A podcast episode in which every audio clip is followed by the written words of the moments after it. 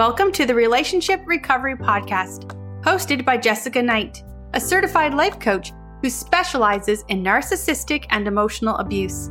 This podcast is intended to help you identify manipulative and abusive behavior, set boundaries with yourself and others, and heal the relationship with yourself so you can learn to love in a healthy way.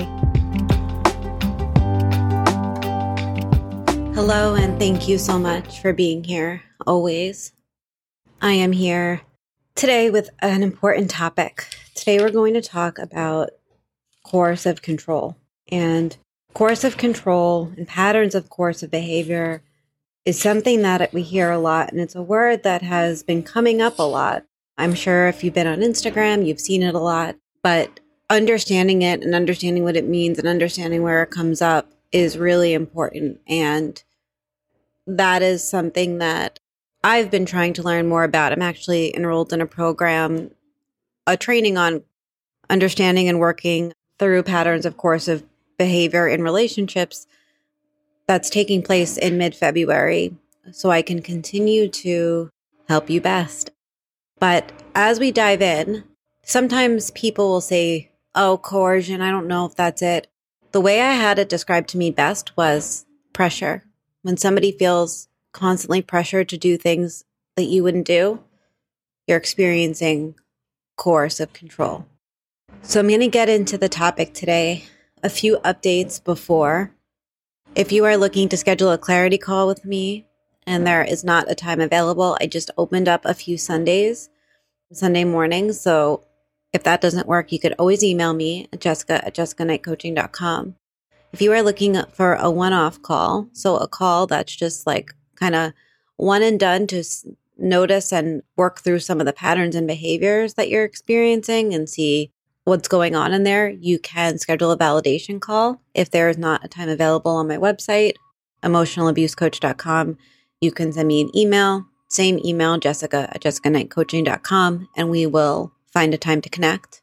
And courses are still available online. I have my Emotional Abuse Breakthrough course, I have a No Contact course, and I have a Boundaries Deep Dive, which really is just meant to help you understand how to set a boundary with an abusive person, which is very hard. And a lot of times you'll hear there's no way that you can do it, but there are some strategies that you can do. So I will leave it there. And actually, one last thing. I think that in this field, a lot of people are like, they post a lot on Instagram and TikTok and all these places. And I've always had my focus on two things. One, my one-on-one clients. Two, this podcast. And the third would be like putting together courses and things that are easier and more digestible for people that are struggling. And sometimes I wonder if I should be posting more and if by doing that, I can help more people. But I just want to say that, like, if you navigate over to my social medias and realize like, oh, she doesn't actually, she doesn't post this much. It's like, I use this as my container to really talk through topics, and it is what helped me the most. And so I try and make this a place that will help you the most. All right, let's get into the topic. Patterns of coercive behavior. Coercive control, by definition, is a strategic form of ongoing psychological and emotional abuse based on control, manipulation, and oppression. And what's interesting is that both coercive control and traumatic bonding is based on intermittent reinforcement, which I'll explain more. Often when we think of domestic violence, we tend to think about overt physical and emotional abuse. And we think about, on this podcast, we talk about narcissists, we talk about different forms of emotional and verbal abuse. We certainly validate emotional abuse. We talk about high conflict custody cases. But coercive control is a strategic form of emotional and psychological abuse that's based on the same pattern of manipulation, control, and oppression. And it goes back to what I was saying earlier about you start to feel pressure to act and do things differently, to give up these areas of control, such as turning location on your phone, to not upset someone so that they can keep control. When you are in coercive control, it consists of ongoing and increasing use of manipulative strategies that will deny the victim autonomy and therefore a sense of self. If this begins to create an imbalance of power, and through the use of more psychological and emotional abuse, the person is systematically harmed. And if we think about this in practice, you know, if I use the location, right? It's like first, you need to keep your location on. Then they might show up where you are, just be passing by. Then if you turn it off, you'll get in trouble that you turned it off. Then they'll claim that you're denying them a human right because you turned it off. Then it becomes this thing that it always needs to be on, but theirs isn't on. And then you feel like you can't go or do anything because if you go somewhere, like get your nails done, you're going to get a text asking why you went and got your nails done when you should be doing something else. And many times a person doesn't know that this is happening because it comes across as, I just care about you. But what makes a course of control is that they may not recognize it until, and even when, their self-esteem or sense of safety and autonomy is beginning to become undone. Your sense of self is no longer there. A lot of clients will ask me, is course of control a trauma bond? And the answer is no. Course of control is seen in traumatic bonds, though. When we are in a trauma bond, we are likely also experiencing course of control. And both course of control and trauma bonding are based on this pattern of intermittent abuse and positive reinforcement. So, for example, at times, if we do the thing that they say that we need to do, we experience a positive impact of that. If we don't, we experience the opposite. Coercive control is often seen only by the victim. Only the victim would know. I think about this similar to like dog whistling, when an abuser will say something that only the victim will hear, only the victim knows. And the victim is usually asking themselves if this is even mistreatment. It's hard to tell if something is going wrong or not. And here are some patterns. And one I just want to name is the thing I said about pressure. If you are feeling constantly pressured to do things, that's coercion, right? So say somebody asks you to do something, you say no. They say, well, but you could just do this. Like you could just stop by at this time. Like if you just leave 5 minutes early and you're like, no, I can't. Like with the day I have, I know I can't. And you also know it like you're smart enough to know if I stop by at this time and see this person, they're going to lead me into a conversation. I'm already stressed. I'm already activated. Before you even get there, you're thinking about it. So it's not in your best interest to go, especially like if you know that you need to show up fully for your day. So that's a boundary, right? That's you showing up for you by saying no. You say no, they then come up with another answer. Well, I'll just meet you here, or I'll just do this, or I'll just do that. You then to start feel pressured, oh, fine, I'll just meet them to hand them the thing they want. And like it goes down this cycle of to get them to stop, I'll just do it. That's not a pattern based on respect. That's a pattern based on pressure. Here are some other patterns that come up. One that I see a lot is limiting autonomy. Autonomy is the ability to do things for yourself and think your own thoughts, to be your own person, to have space for yourself, to have time for yourself. Limiting autonomy may be limiting the ability for you to work, or even worse, getting you fired. It could restrict access to your friends, could restrict access to transportation. They might devalue the choices and friendships that you have, and so you start to question your friendships or if they are true friends. They might make comments about your family or make comments about when you visit your family. They might restrict their use of hobbies because they don't find them important or sabotage your time to do them. And they will invalidate the choices that you make as if they're not good enough. What makes this dangerous is that course of control can come off as trying to quote unquote help or save in quotes. And a common example of this is when someone goes to work. They can get pressure, and they may be pressured to have a conversation that they don't have time for before going to work. That might make them late for work. And then the conversation might even be how they don't even need to work and how that's not important. And then now you're running late to work, and now you're worried you're going to get in trouble with work, and you're getting text while you're doing this about how you should have finished the conversation. And then it turns into actually your job is just the problem, not their behavior. And when coercive control is at play, the victim is now becoming reliant on the abuser, right? Because now you are freaking out. You have to get to work. They probably are also the one that's going to comfort you and say, oh, it sucks that you were so late to work. No accountability. And we can see that pattern in a lot of examples where you have something you need to do, or you have a friend you want to show up for, and then it's devalued. And over time, you stop doing the things that you really need and want to do.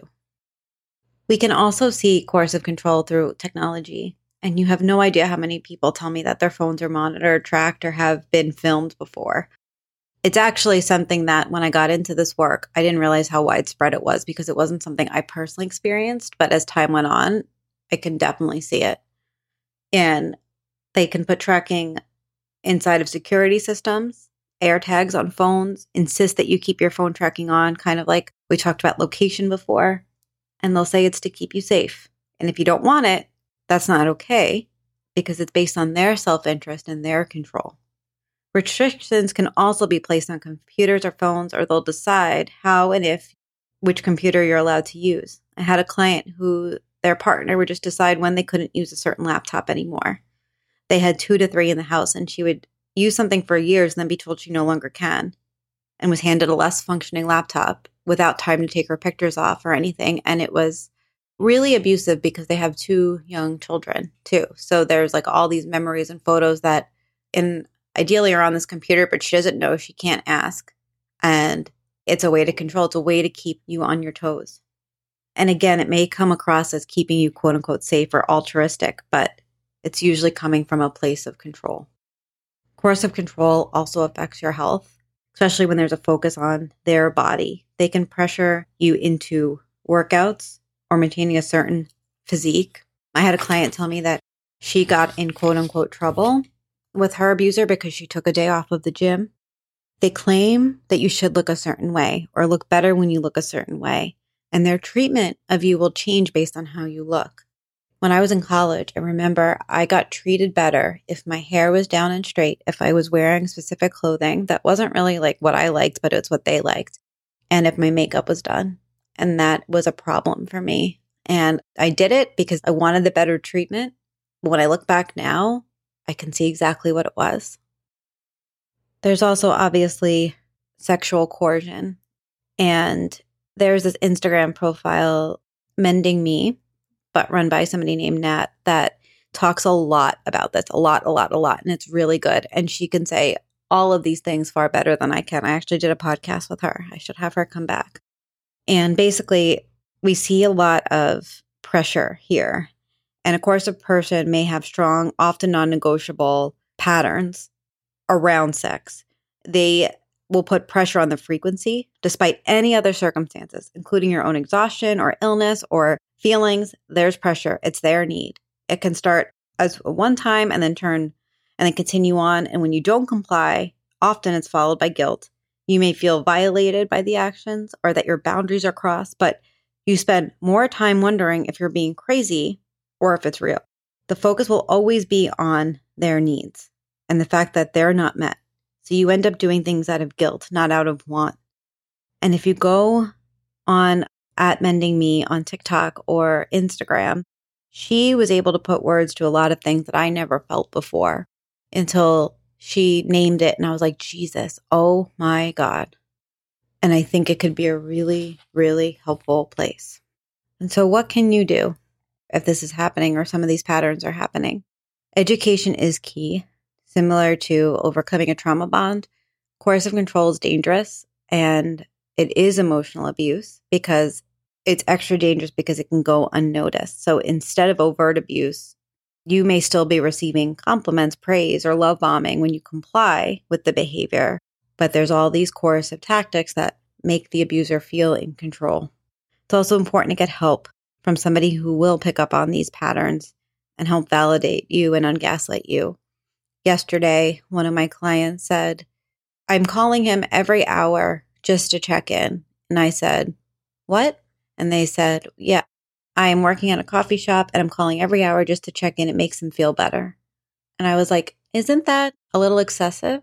And she was like, went on to the reason why it's not. And I just said, okay. And then there was a few other things. And I said, I have to be honest with you. This all feels like patterns, of course, of control. And this is why. And she saw it, and there wasn't a need right now to change it. She's like, okay, let me sit with this. And that is absolutely fine. That's how I work. We can't learn about things and then act immediately. But I think through having the support and being able to take a step back and see it and then move from there, it really helps. And so it's important to work with somebody that understands what's going on And if you're confused and you need a first step, you can always schedule a validation session with me. You can also look to some of the content and begin to educate yourself on the patterns and what you see. I think this is one of the most helpful things, is just to journal what you're noticing, what you're seeing when something happens. Connect the dots. I used to have this pattern of ungaslighting myself. I would literally just sit down and write out what actually happened. So my perspective couldn't be changed. It couldn't be edited. This was my perspective. I think that could be helpful too. I will be speaking more about coercive control, and I welcome any questions that come in about this. I know that this is a deep topic. This was really meant to be a little bit of an overview to point you in some directions. But as always, I really hope that it was helpful. I hope that it helps you validate yourself. And, I think my one mission in life is to help people realize that they are not crazy and what they are experiencing is real. So I hope to talk to you soon.